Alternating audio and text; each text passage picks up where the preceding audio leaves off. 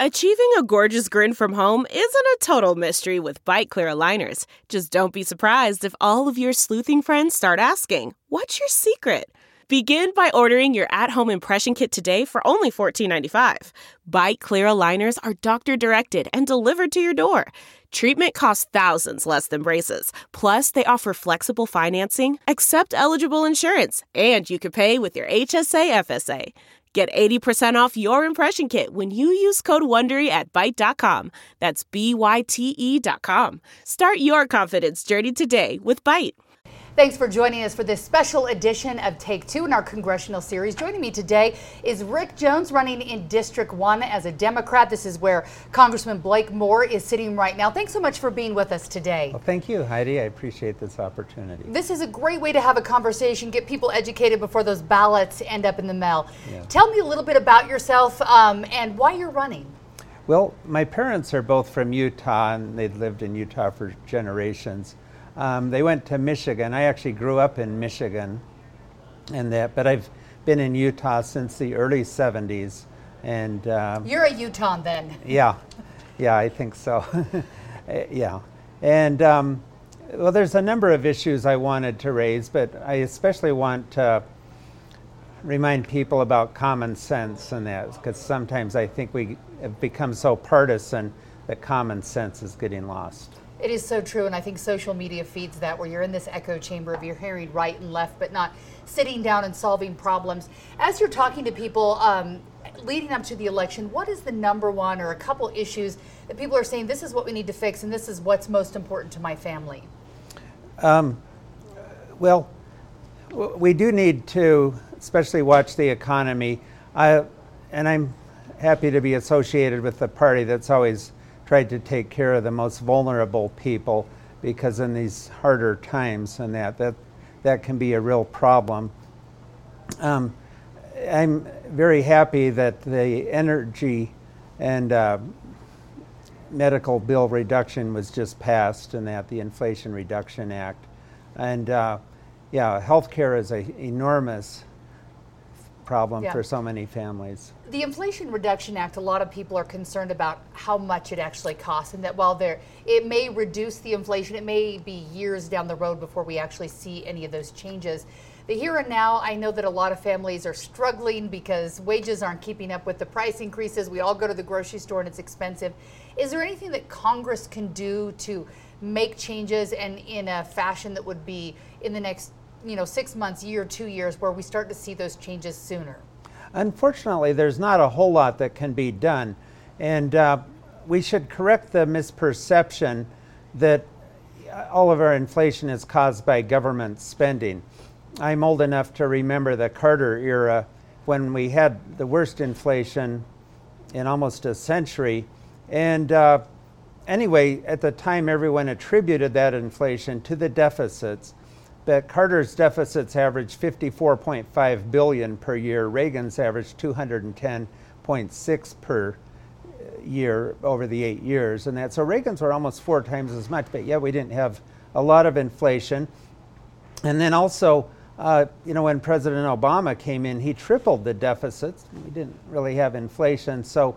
Uh, very often, the inflation we are experiencing is not due to government spending at all. Do you think it has anything to do with the fact that uh, the government was sending out checks to people and to businesses when everything was shut down with COVID? Do you think that helped feed, feed or fan those flames at all? Uh, probably a little bit. I, th- I, think it probably did. But um, also, what is pertinent is uh, we did lose a million work people to COVID, and then another four or five million uh, struggled with long haul COVID and were not able to work as much. And it's never been more expensive to be a worker than today. Uh, just the auto expenses are enormous, but then there's a number of workers who have lost their daycare, and uh, daycare is very, very expensive. And so um, I think those factors all feed in. Also, we haven't had the number of uh, immigrants, trained immigrants coming in, and so then that would tend to contribute to higher labor costs. Let's talk a little bit about immigration because right now um, you're talking about uh, visas that would let people in that had different experience levels. Uh, we just surpassed 2 million at the southern mm-hmm. border, yes. at least that were counted coming in. Immigration has long been an issue that both Democrats and Republicans, when they were running for uh, Congress or running for president, they said, you know, this is something we have to fix. But it was popular to talk about, not necessarily do anything with. President Trump did something, whether you like it or didn't like it. Mm-hmm. Now we've got um, massive numbers coming across, but not a really great organized way to make this happen and for it legally to happen for families that really need someplace to go. How do we fix that in Congress? And is it something that both sides can sit down and agree on?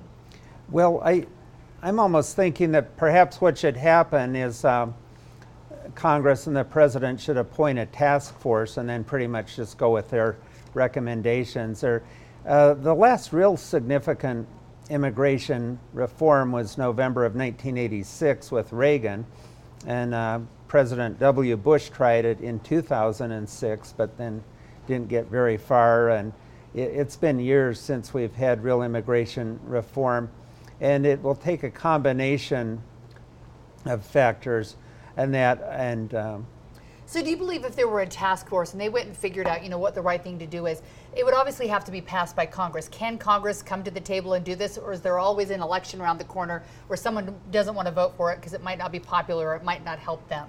Well, you do raise a good point, and it might be that way, but um, we haven't really tried a task force thus far, and so I, I think that would be something to to pursue and, and try. And I think we should involve people from all the various government agencies that this would pertain to and, um, yeah. and see what they come up with.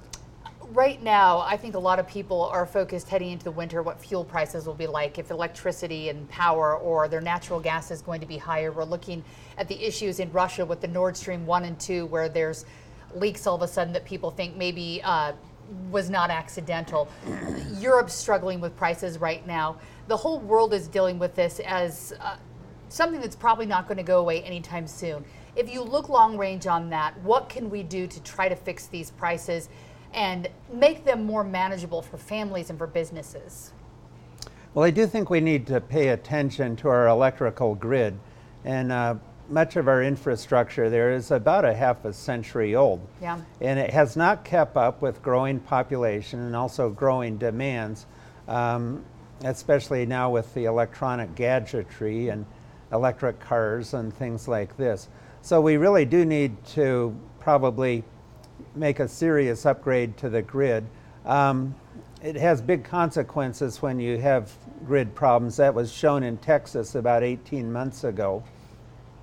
Um, and they had real problems with the grid, and it cost an untold sum. And uh, moreover, they hadn't really modernized, as I understand it, so much, and so it was not compatible with other aspects of the grid, and and um, that makes it yeah. a, a, real problem if you know when you can't tap into another part of the grid. So. So, do you believe that moving towards electric cars is part of solving the problems, and the grid has to be um, upgraded to make that happen, or electric cars not the fix all that we think they are?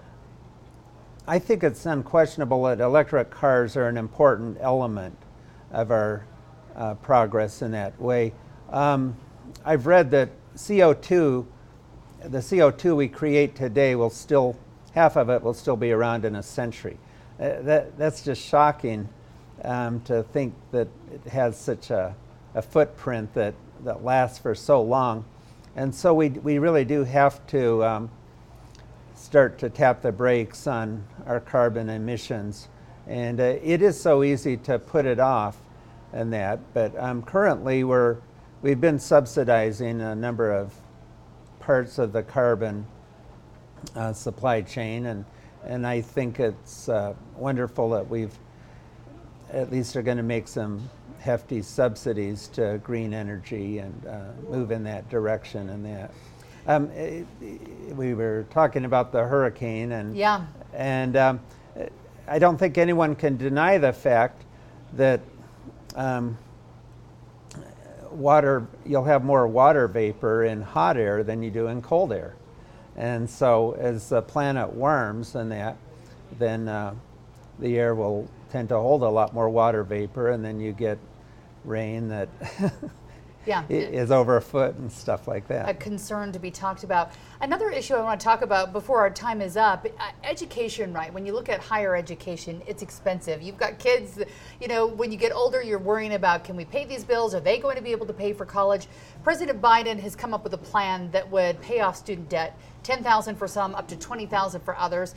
It goes up to income brackets of if you're married and filing jointly to $250,000.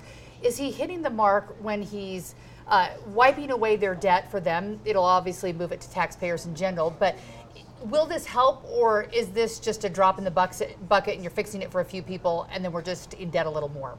Well, um, for a lot of people, it really is very, very significant.